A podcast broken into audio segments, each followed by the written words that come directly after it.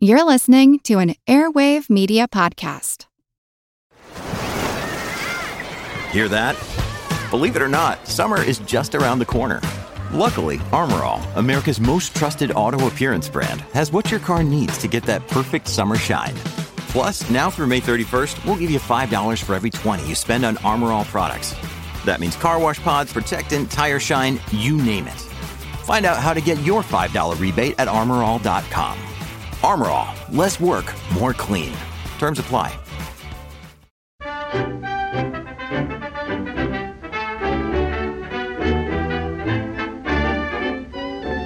Greetings to you all. Welcome to episode 39. So glad you could join me on this very warm day indeed. I'm actually starting to feel a little bit thirsty. Now, what to drink? Since the beginnings of history, people have enjoyed wine. Ages ago, our ancestors found that wine made any food taste better. It also makes me look prettier. Wine is a simple pleasure that anyone can enjoy.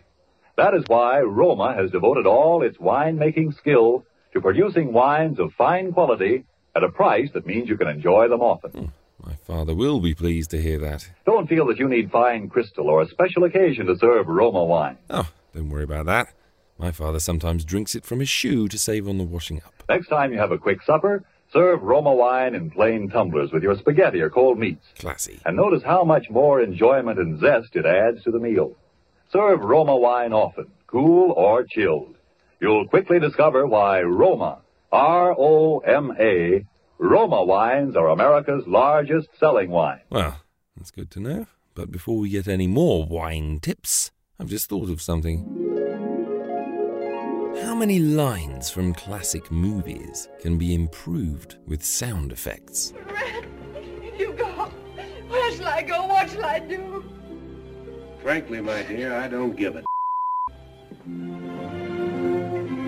Who are you then?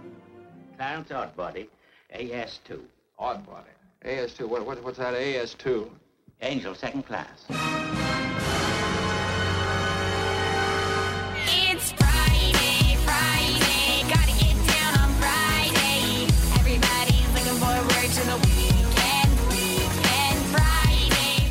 Listen to them, children of the night. What music they make. You know you don't have to act with me, Steve. You don't have to say anything and you don't have to do anything. Not a thing. Oh, maybe just whistle. You know how to whistle, don't you, Steve? You just put your lips together and blow.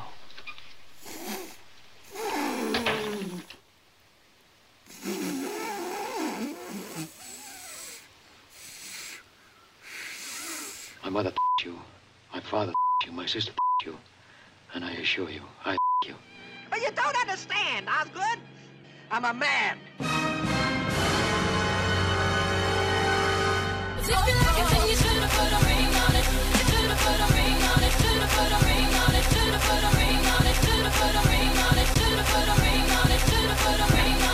Oh, Watson. The needle. Answer none. My mother thanks you, my father thanks you, my sister thanks you, and I assure you, I thank you. This week, I'd just like to say thank you to Michael O'Connor, to Ian Smith, to Nathaniel Goss, and to Joe O'Shaughnessy, who've each bought me a beer via the website. Beers that have slipped down smoothly and that have been much appreciated. So thank you, gentlemen.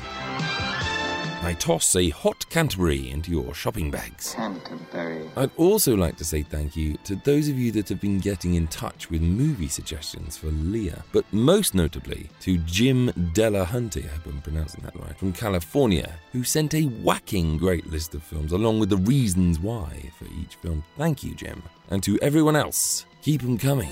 Leah herself has actually been back in touch to say that she's very excited to be on the receiving end of your suggestions. So I'll give it another week or so and then send all of your suggestions to her. On behalf of Leah, then, open wide, because this one's fresh from the oven. Canterbury.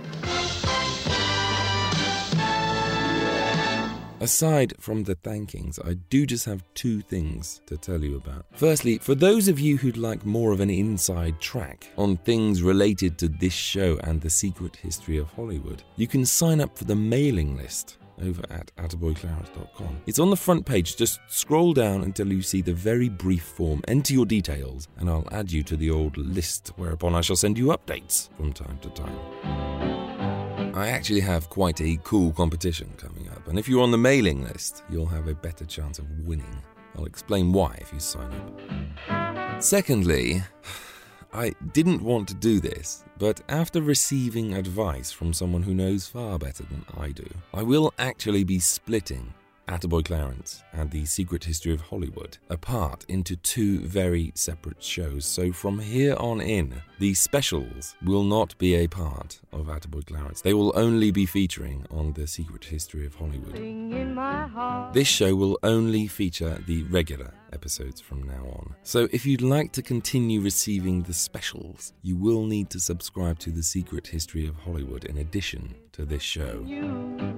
There are a few reasons behind this, which are technical, financial, and personal, and far too boring to explain here. I am sorry for any inconvenience. Hopefully, you won't mind subscribing to another podcast in addition to this one.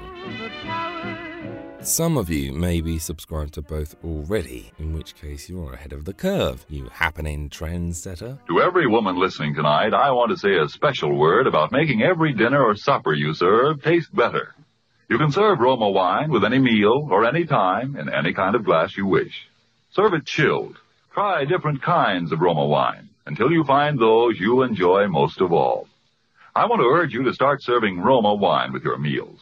It's simple, the cost is very, very little, and it works magic in making food more enjoyable. That's a good tip, everyone. If the meal you've cooked tastes like crap, just give your guests plenty of wine. The cost is mere pennies a glassful, but you'll find even a pickup supper tastes like a banquet. Roma wine. The more you drink, the better the food will taste.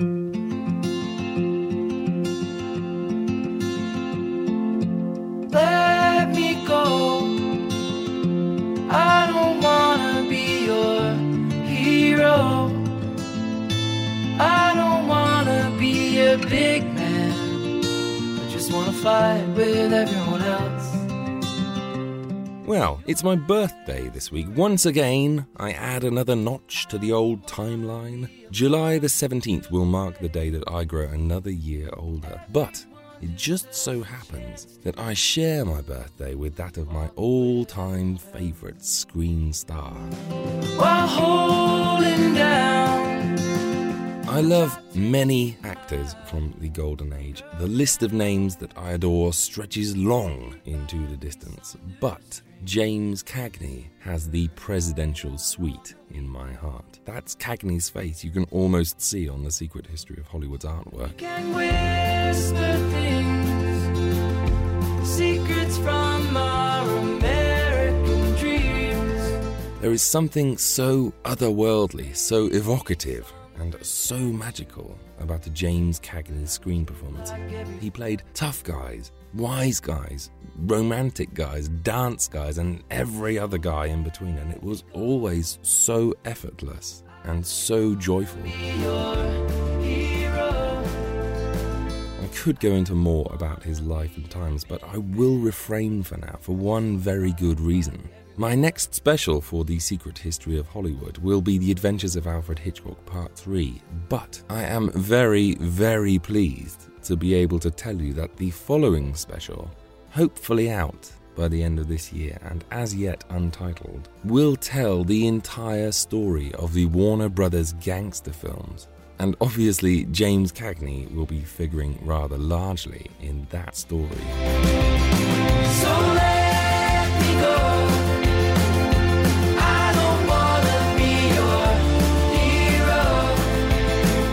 For now, though, what I thought I'd do is tell you about three Cagney movies that you've probably seen already, but if you haven't, are definitely worth seeking out.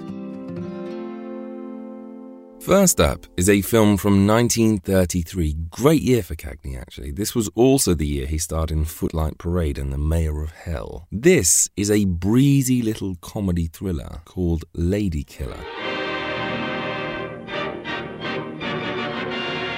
So Cagney plays Dan Quigley, a low-level con man who, along with his gang, is making a nice living by robbing the rich and prosperous. However, one night, a burglary he's organized goes a little wrong, and a butler is killed by one of Dan's gang.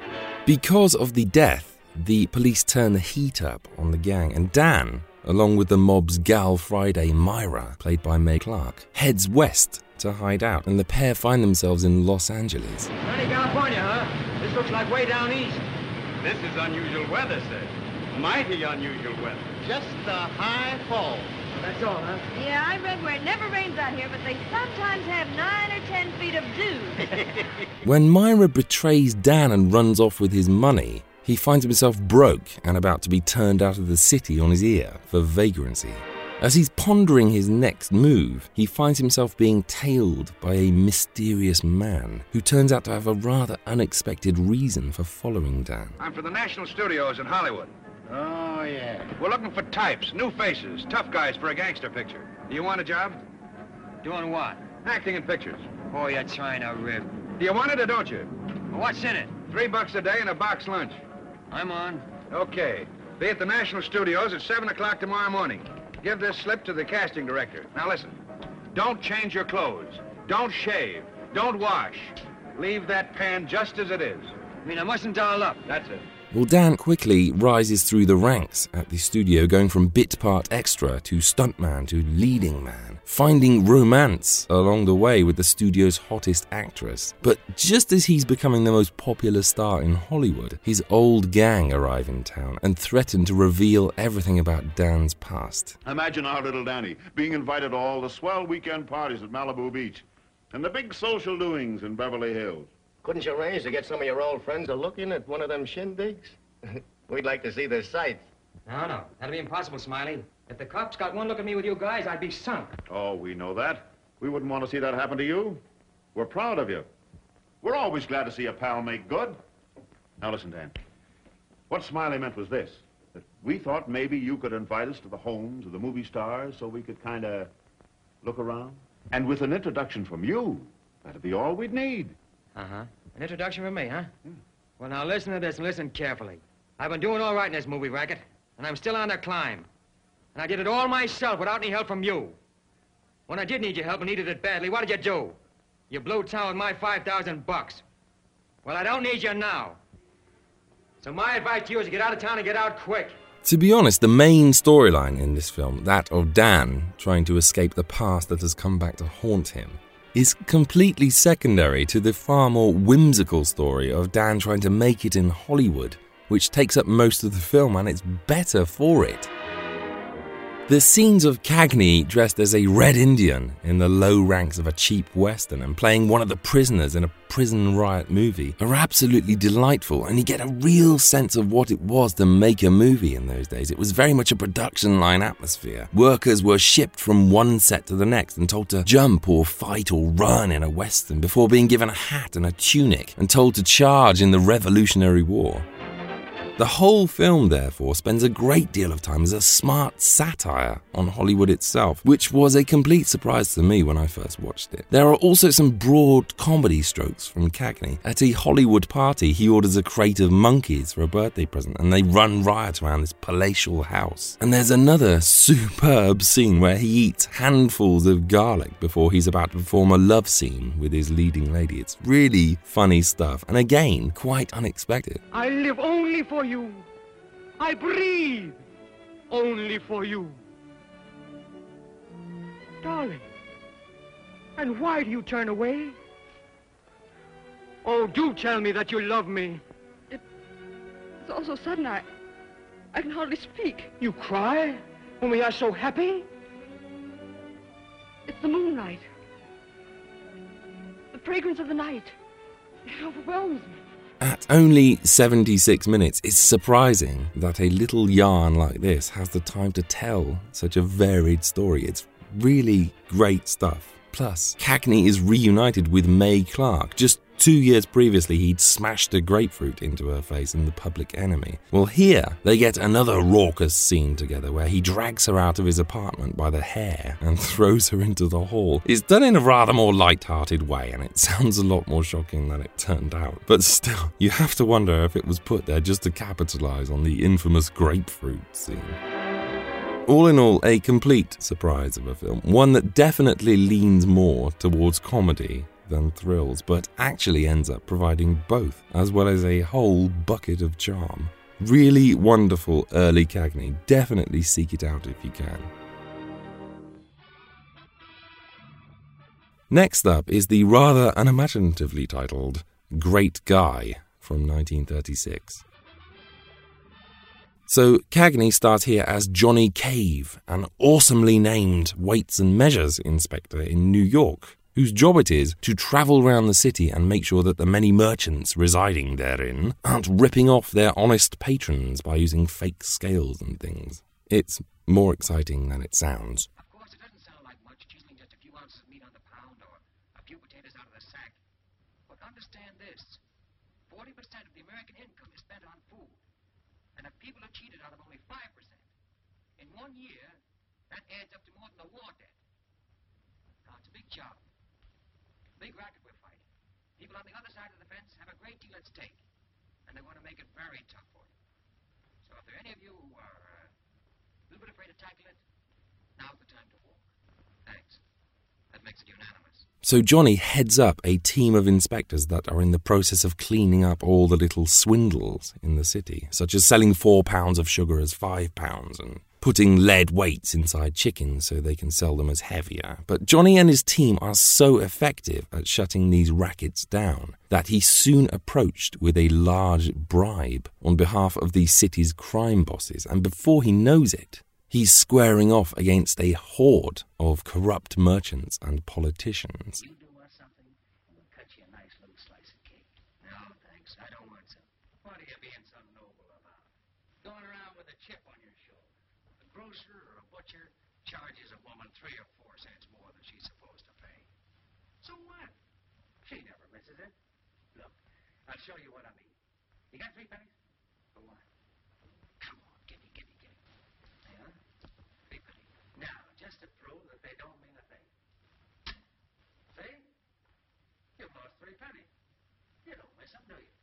Well, that all depends. I'll show you what I mean. See? You lost a hat. You don't miss it, do you? Now listen, Johnny. We can do things for you or to you. You mean you'll do to me what you did to Joe Green? I'll take it easy. Now listen. I'll turn the heat on for anybody who threatens my men or tries to slip money out of my desk. It's a one-way street, Kavanaugh. And if you start up, you're to meet me coming down. The problem is that the head of the racketeers is Abel Canning, his girlfriend Janet's boss, and someone that she loves like a father. You don't know Mr. Canning like I do. He's a fine man. Well, he's done everything for me. Put me through business college, gave me this job. Well, he's been like a father to me. No, Johnny, you're mistaken. Great Guy doesn't have the right to be as fun as it is. First up, it was made by Grand National Pictures, who were a fledgling studio who just happened to get lucky. Cagney had just gone through a painful breakup with Warner Brothers, and Grand National swooped in and secured his services, offering him the chance to produce two films of his choice, and this is one that he opted for. Grand National were not as cash rich as the major players, though. They were more of a poverty row studio, although they did attract a few decent licenses. They made movies with Boris Karloff and Tex Ritter, the singing cowboy, and a couple of movies featuring The Shadow. Cagney obviously had a good eye for a yarn, though, because Great Guy is exactly the kind of movie he'd been making for Warner Brothers the tale of his stubborn white knight who refuses to be beaten down by rich, corrupt officialdom. A complete cliche in anyone else's hands, but the absolutely perfect role for fiery, red-headed, wisecracking Jimmy Cagney. Seriously, James Cagney could play a cat food quality tester, and it would be one of the best films ever made. Great Guy is way more fun than you think it's going to be. There are some beautifully drawn characters in this thing, from Cagney's punchy little investigator to Mae Clarke's Janet, a wisecracking gal Friday, and James Burke as Aloysius, Cagney's Irish right hand man, and Edward Brophy as Riley, a rich philanthropist who's squarely on Cagney's side. Brophy, incidentally, was a fabulous character actor, usually played a gangster, and supplied the voice of Timothy Mouse in Disney's Dumbo. Awesome guy. Anyway, if you like it short and sweet, light on misery, and heavy on Cagney, then check out Great Guy. Just like Cagney himself, it punches well above its own weight.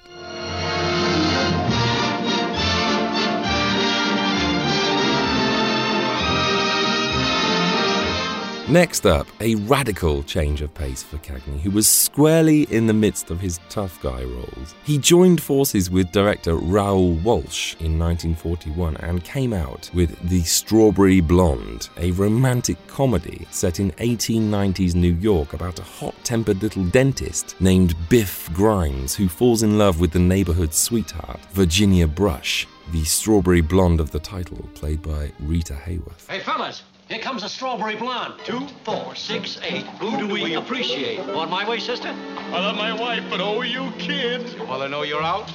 For her, I take out citizenship papers. Watch me get it. There's nothing like selling a ticket to a charity boat ride to get acquainted. Let Biff go. He's your salesman now. Oh, gosh, I couldn't ask her for money. Virginia is a mercenary little imp, though, and has her sights set on Hugo Barnstead, Biff's friend, who looks set to make a fortune in his political career. In order to get rid of Biff, Virginia sets him up with her friend, Amy, an outspoken, chain smoking, radical thinking feminist played by Olivia de Havilland. Just the type of girl that the Victorian minded, chauvinistic Biff hates with a passion. Hey! Don't tell me you smoke. Only when I'm bored. Well, your mother a bloomer girl, you a nicotine fiend. Are there any more at home like you? I have an aunt who's an actress. Well, that completes the picture. Look, I've been around. They can say an awful lot of things about Biff Grimes, but not that he ever gave a cigarette to a girl. Stop! Stop it! I guess they must be engaged. Why? Because she let him kiss her? Well, sure. Would you let a boy kiss you you weren't engaged to? If he was charming and nice looking, I certainly would. Well, what can you expect from a Girl who smokes, whose mother wore bloomers, and whose aunt's on the stage. I, uh, I guess a little kiss is harmless if it's, uh, all in fun. Even if it isn't in fun. You mean? Exactly. Well, wouldn't you like a nice young man to marry you someday? No, not particularly. So you don't believe in the institution of marriage? An outmoded, silly convention started by the cavemen and encouraged by the florists and jewelers. After all, what's marriage? Well, wouldn't you like to have a home and kids? Why, certainly I would, but that doesn't mean you have to go through all the. You, you mean? Exactly. Hugo and Virginia end up married, and as a consolation prize, Biff ends up marrying Amy. But as life goes on for both couples, it soon becomes apparent that even though Biff and Amy are polar opposites, and that Virginia is far more glamorous than Amy, Biff actually got the best of the deal. I won't say any more about the film because I don't want to spoil it. It does sound like a rather conventional plot on paper, but The Strawberry Blonde turns out to be a highly unconventional romantic comedy that swings into some rather dark areas at times. The first section of the film is a wildly knockabout affair with horses and carriages and punch ups and romantic strolls and larger than life Irishmen and bottom pinching and some hilarious slapstick comedy from Cagney. There's a great scene where he practices his dentistry on his dad. Which tooth hurts? But they all hurt. Well, I can't pull them all. I won't know how to do that for another 12 lessons at least, and you know I get only one letter a month. Well, couldn't we hurry that up with a few special deliveries? Now, will you stop being a pussy, Willow? Which tooth do you want pulled? Oh, I don't care. Take your pick. I'm not playing any favorites. What do you want to do? Play eeny, meeny, miny, mo? No. Well, lean back. Oh, no, wait a minute, Biff. What's the matter now? Well, Just a minute. Don't you think we ought to have one last little look at the letter? There may be a typographical error. If there is, we'll find out soon enough. Now lean back and inhale into this thing.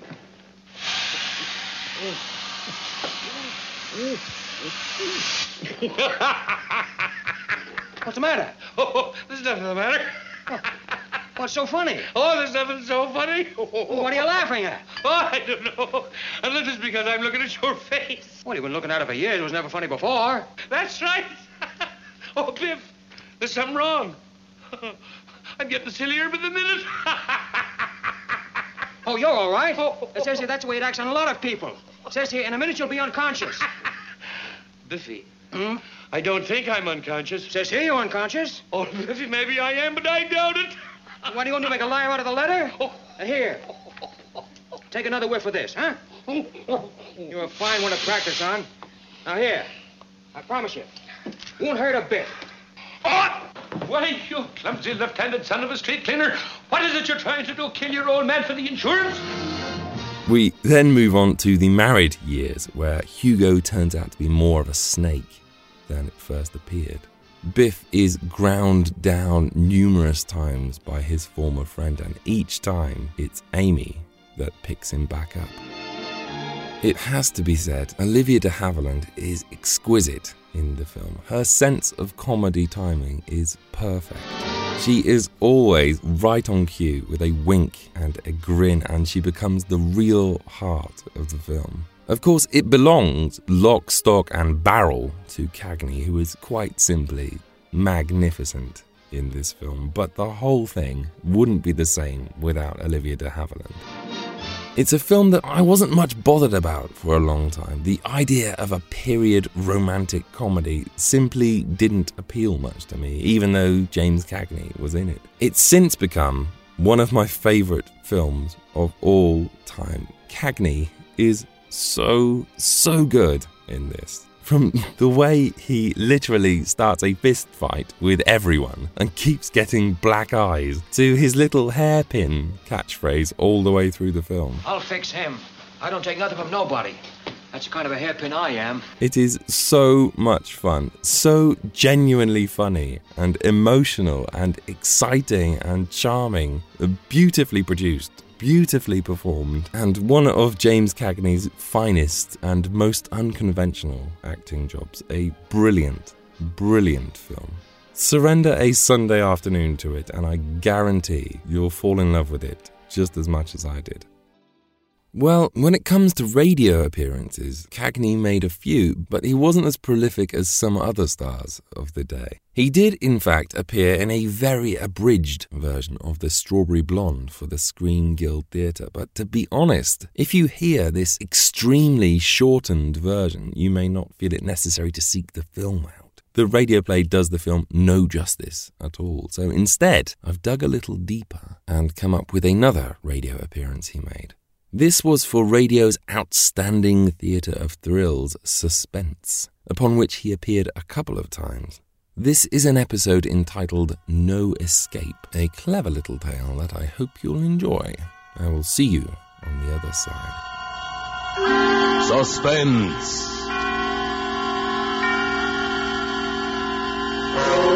Autolite and its 60,000 dealers and service stations bring you radio's outstanding theater of thrills. Starring tonight, Mr. James Cagney in Anton Leader's production of No Escape. A tale well calculated to keep you in suspense. The only thing I can do now is tell you how it happened, without any bunk. I don't care what you've heard or read about me. I'm not a devil or a mad dog. I don't know what people think happens to a fella. Do they think all of a sudden I turned into stone? I'm no different than anybody else. If I don't eat, I get hungry. If I cut myself shaving, I bleed. I'm just like the next guy, and that's the whole idea. This, this, it happened to me, sure, but it, it would have happened to anybody. It could have happened to you.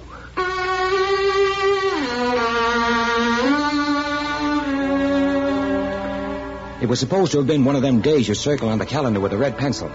You see, with a little town like ours, 23 miles from the big city, right on the main highway, we get the speed artists going both ways.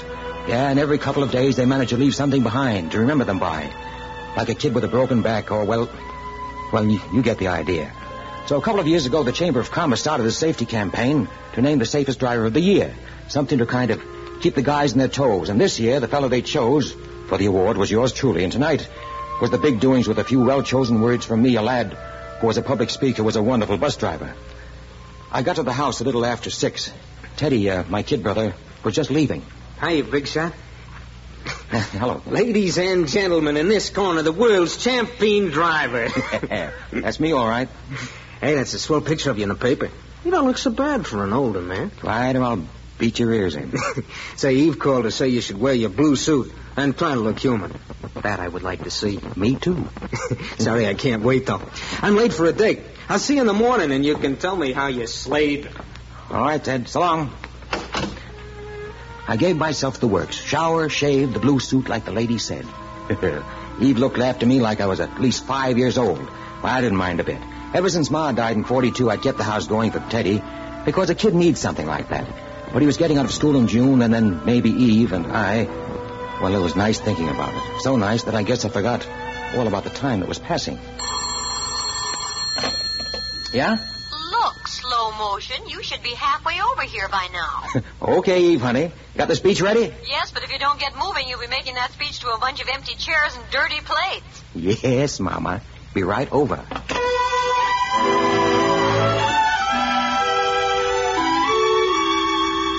Eve lived outside of town. I'd really have to step on it to pick her up and spend some time rehearsing the speech. I'd then get to the high school auditorium by eight. I got into the car, and I decided to take the canyon road through the hills where there wasn't any traffic. I could make better time that way.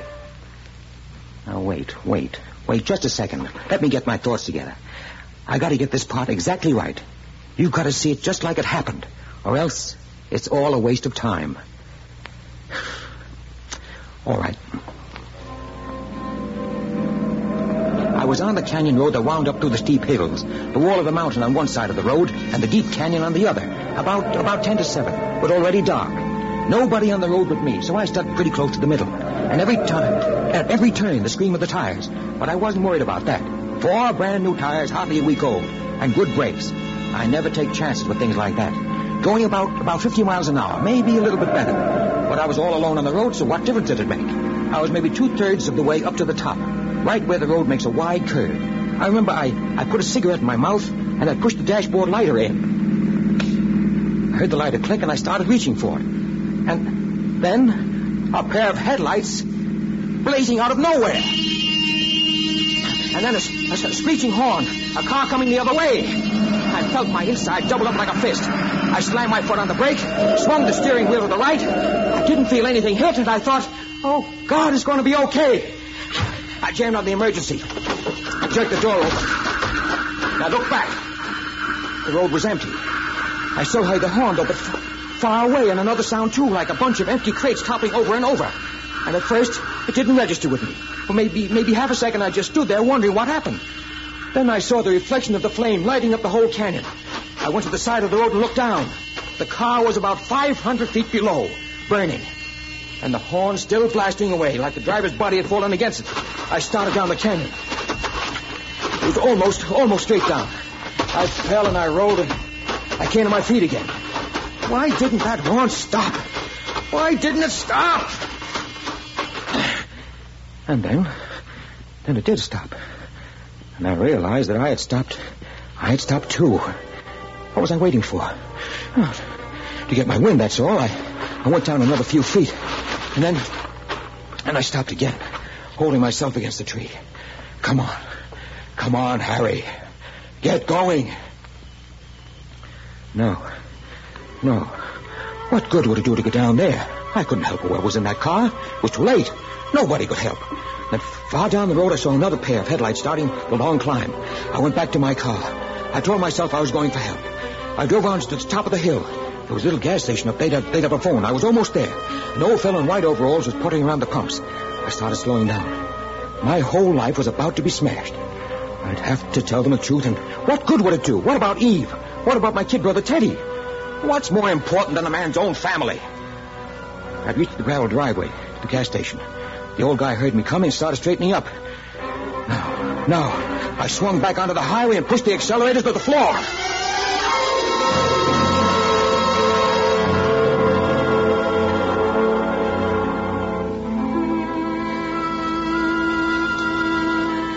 To Eve's house a little before 7.30. It was funny. I thought I was okay until I reached for the door handle. And then my fingers seemed to go dead, and my heart stopped, started going a mile a minute. Harry?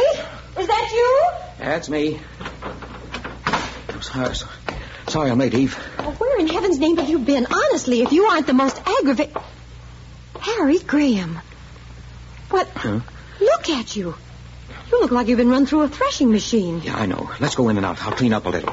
Well, what in the world happened? Uh, I had a flat tire. I had to change it on the road. Flat tire? Oh, fine. All right, wait right here. I'll get the whisk broom. Of all things to happen tonight. All right, all right. Happened. Lay off, will you? Harry. Oh, I'm sorry. Well, don't just stand there. While I'm doing this, take your comb out and start combing your hair. Hmm. Took my comb out and turned toward the hall mirror. Funny. I didn't look any different than yesterday or the day before that.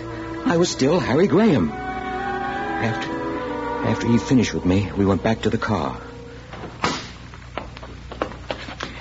Get in. I tell you what, you're so upset anyhow. Why don't you let me drive into town? Okay, if you want to. See, now, I turn left at the next block, don't I, for the Canyon Road? Canyon Road? Yes, we can save some time going that way. No, no, Huh? no. No, I, I don't want to go to Canyon Road. I want you to go the regular way. But we're going to be late. Do what I tell you. I'll drive the car myself. But, Harry, we always... Do what I tell you, Eve. All right. I'll have to bite my head off. What have you got against Canyon Road? It's it's too dangerous at night. Well, all I've got to say is that when they picked you for the safest driver of the year, Harry Graham, they really hit the jackpot. We got to the high school auditorium just a couple of minutes late. But as it turned out, we weren't the only ones late. When we got to the main table, I saw that the chair next to mine was empty. Police Chief Blake, who was supposed to introduce me for my speech, hadn't showed up yet. And they, then when the dinner was ended, Chief Blake came through the door. And he looked awful. He went over to the chairman of the meeting and whispered something, pointing at me. And then, then he started for me, and I, I thought my heart would quit beating. I was looking for a way to escape, maybe when. Hello, Harry. Oh, uh, hello, Chief. Hello. Folks, folks, please. I'm sorry I'm so late. I've just come from Canyon Road. Another terrible accident. Car went over the canyon. Four people killed and burned. We still haven't gotten them out of the wreckage. It looks like they were forced off the road. Another dirty hit and run case. My boys are up there now looking for traces of this other car. I don't have to tell you that we're going to keep on looking till we find out who it was. That's why I had one of my boys bring me back to town here to this meeting tonight. Because now it's even more important to let a fellow like our friend Harry Graham here know we appreciate his good work and wish to the saints there were more like him. Yes, after what I just saw on Canyon Road, I'm really proud of Harry Graham.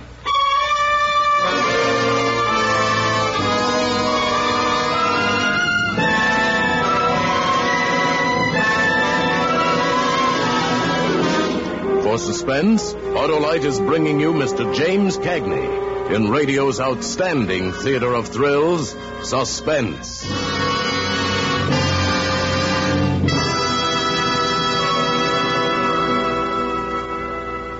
Hap, this show hits with the zing of a set of Autolite resistor spark plugs. It gets me right between the optics. Harlow, I've been doing a little research. Yes?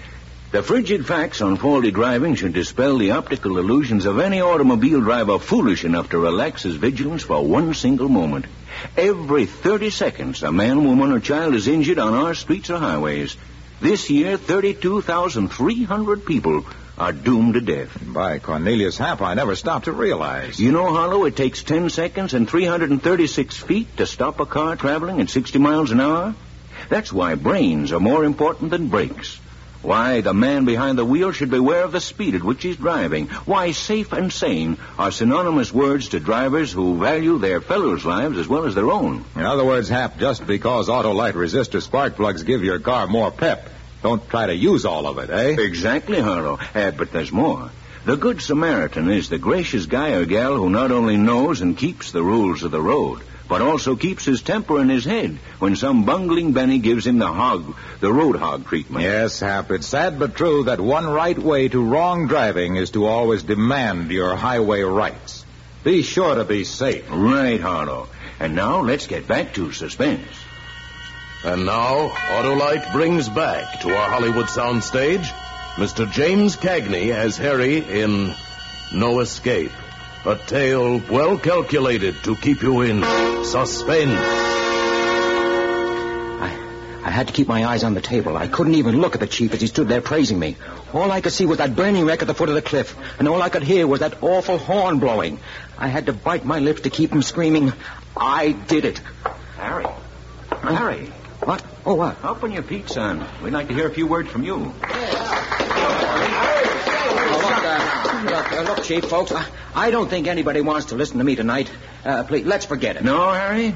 Now more than ever, we should hear what a fellow like you has to say. Come on, Harry. Hey, just oh, but listen, listen. Uh, Go on, Harry.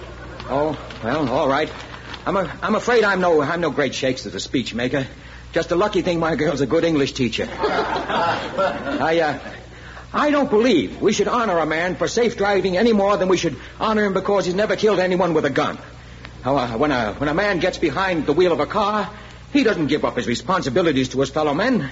No one can escape the the the, uh, the responsibility of being his brother's keeper, and and that goes for that goes for that. Harry, what's Listen wrong? to me.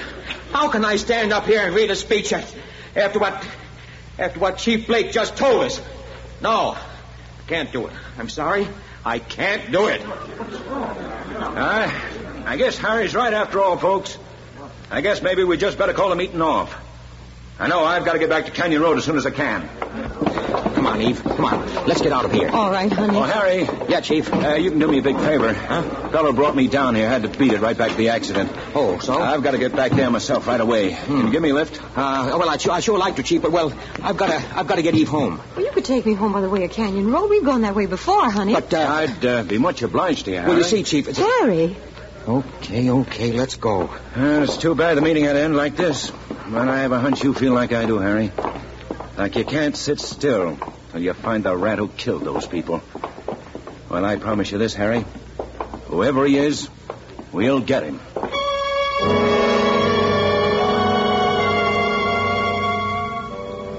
Yeah, wasn't that one for the book? Less than two hours after my accident with the other car going over into the canyon, I was back on Canyon Road. Only this time with Eve sitting behind me and, and the chief of police in back. Uh, Harry, you don't mind, could you step on it a little bit? I I promise you I won't give you a ticket. Okay, chief. Honey, push the lighter in, will you? Lighter? For my cigarette. Oh, sure, sure. This speed better, chief? Fine. Harry hates this road. I wanted him to take it earlier tonight. That's all right if you got good tires. Oh, you don't have to worry about that. Had four brand new ones put on just last week. Oh, here, here's your light, Eve. Eve. Huh? Oh. Thanks. Hmm. Her voice didn't sound right. Her voice didn't sound right. And then I remembered. When I picked her up tonight, I told her the reason I was so messed up was that I'd had to change a tire. She was thinking about that now. I knew she was, trying to figure out why I'd lied to her. Nobody said anything after that. When we reached the part of the road just before it made the big bend, I started slowing down. I uh, hope I got you here quick enough, Chief. Yeah, you did fine. Is this where it was? Yeah, just around this bend. Yeah, that's right. But how did... Huh? N- nothing.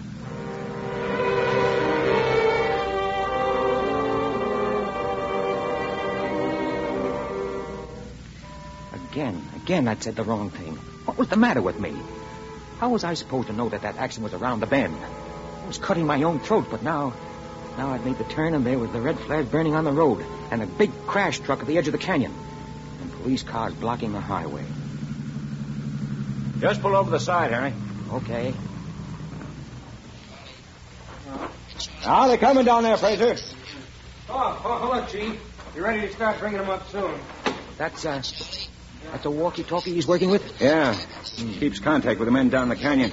Say, Harry, why don't you come along with me and really see how's, how we work here? Oh, thanks, but I've, I've got to get Yvonne home. The school teacher's got, got to get up early. Isn't that right, baby? I don't mind waiting if you'd like to stay. Huh? Yeah, come along, Harry. How about, uh... I don't mind waiting, Harry. Hmm. Now, now it was me against all of them. Oh, I was sick about that car down there in the canyon, those four bodies inside. But, well, nothing could change that now. And I was fighting for my own life. And they wouldn't break me down. I stood with my foot on the bumper, and Chief Blake leaning against the fender of my car while his boys gave him their reports about the hit and run car. And it didn't bother me a bit. Two of them told about the plaster cast they made a, of, a, of, a, of a tire mark they found on the road. Uh, does it help you any, Chief? Uh, not much, Harry. New tire. A lot of people have new tires. you, for instance. yeah. I kicked my new front tire for them, kicked it hard. They brought over an old fellow in white overalls. The guy in the service station where I'd almost turned in to report the accident. The chief asked him if he thought the car he'd seen was a hit and run. It must have been just about that time, you know, and the way this fella skedoodled away for no reason at all. I don't know what kind of a car it was, though. A black sedan, I'd say. like this one, maybe? Huh? Uh, well, might be. Might be that. But there's too dark to be sure. Well, first thing tomorrow, I'm going to get myself a green convertible. and everybody got a good laugh out of that, but I would have to be careful. Mustn't go too far. It was me against all of them, and I felt the kind of excitement that a guy might get from walking a tightrope. Thinking back now, sure seems screwy, but that, that's how I felt. And maybe that is the worst thing that happens to a guy in my spot. The way it turns you into a wild animal against the world. Chief Blake, Hey, yeah, Charlie. But with the fellow with the walkie-talkie over near the crash truck. we're ready to start bringing up the bodies. Okay. Come on, Harry. Let's go over. Something flopped coldly in my stomach, and then lay still. This was the test. If they didn't break me down now, they could never do it, never in a million years. All the people who'd come up from the town started gathering around the crash truck. I wanted to run and never stop running. But I didn't move. And just then, the first body swung into view.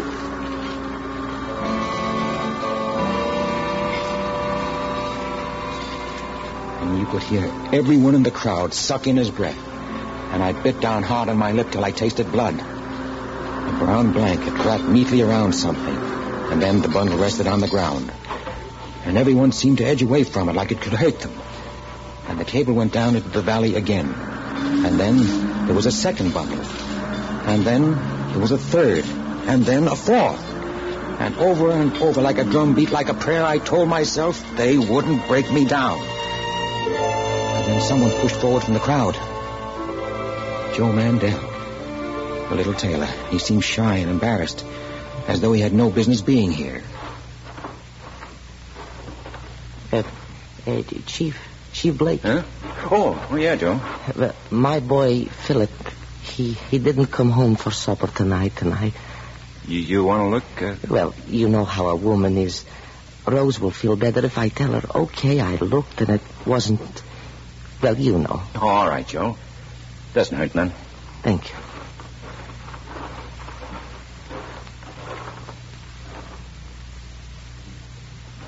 No. I, no. I, I, I'd better go back to my house. Sorry, Joe. I. Uh, w- wait a minute. Yes. Do you know who Phil was going to be with tonight? His best friend was Mike Roebuck. They were always together.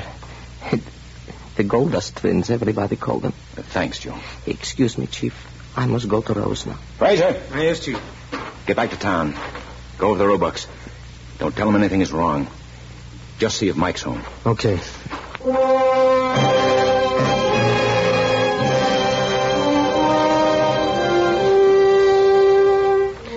I couldn't take any more. I started back for the car. My legs felt like they weighed a ton. I heard a sudden movement in the crowd behind me. Oh, no! Oh, my baby! They wouldn't break me down. They wouldn't break me down. I opened the car door. And Eve was there. I'd almost forgotten her. And I was sure she knew the truth. They brought up all four. Yeah. Harry, I, I don't I don't want to hear anything now. I'm taking you home. wait, Harry. Listen, I'm telling you. Kiss me, Harry. What? Hold me and kiss me. I'm such a stupid fool. Hold me. Hold All me. right, all right. Now, now stop it. Stop it. Harry, If you knew what's been going through my mind. Okay, okay. Stop it. Just a fool, a stupid fool. And then when I saw you come back to the car, the look on your face. Oh, Harry, how could I have ever thought? No, all right, all right. Now, we, we'll talk about it later. I'll never talk about it again. Never, Harry.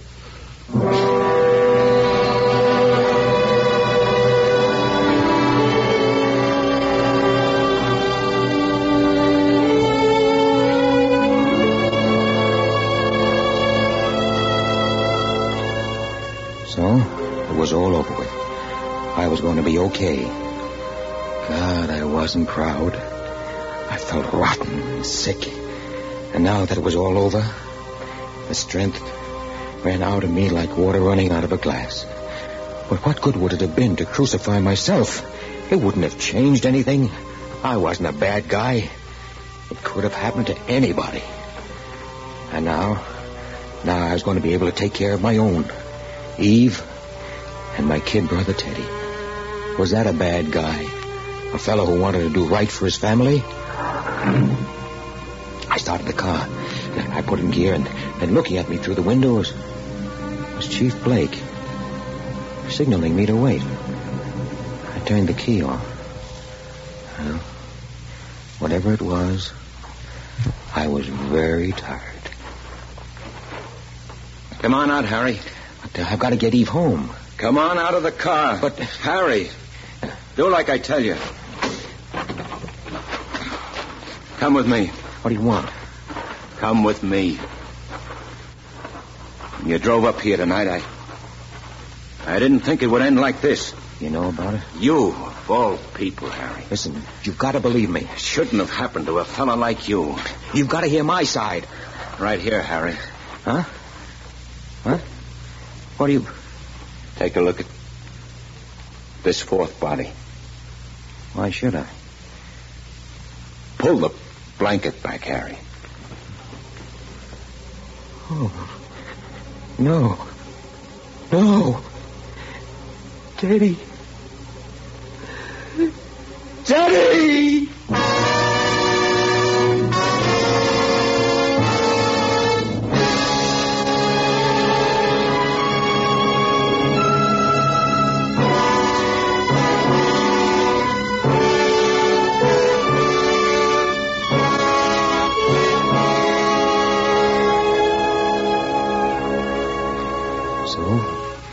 That's it.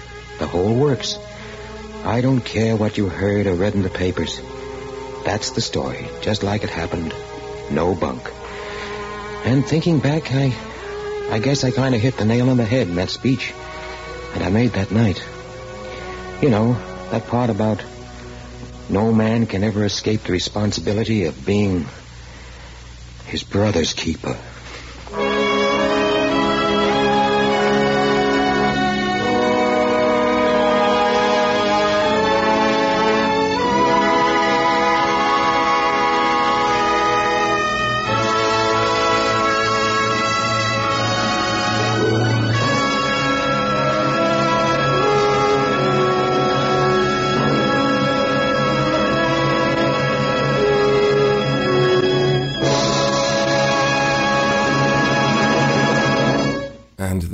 Was the peerless James Cagney in No Escape for suspense cracking stuff. He's so good, isn't he?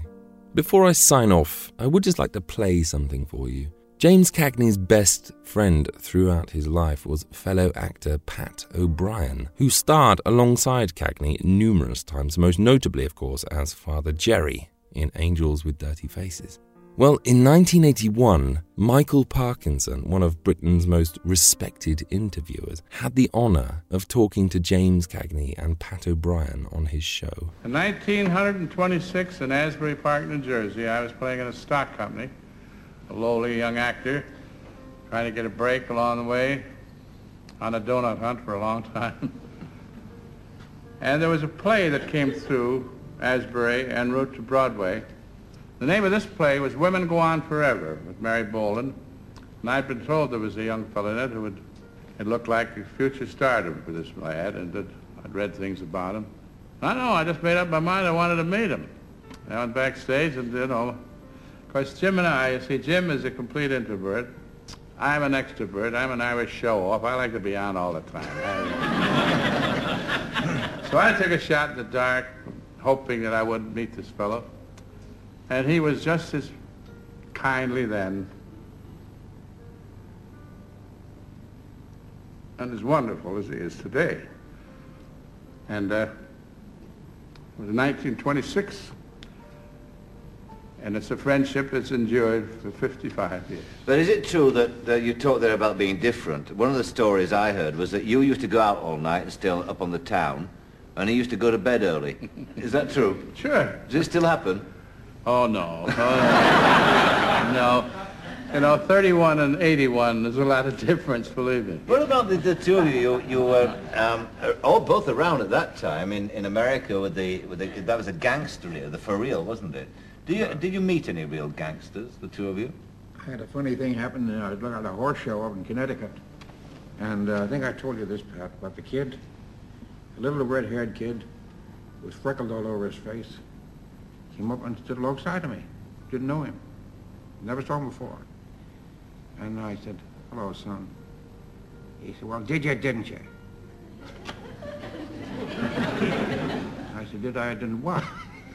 He said, well, did you, didn't you? I said, I don't know what you're talking about, son. What is it? Did you go yellow when you went to the chair that time?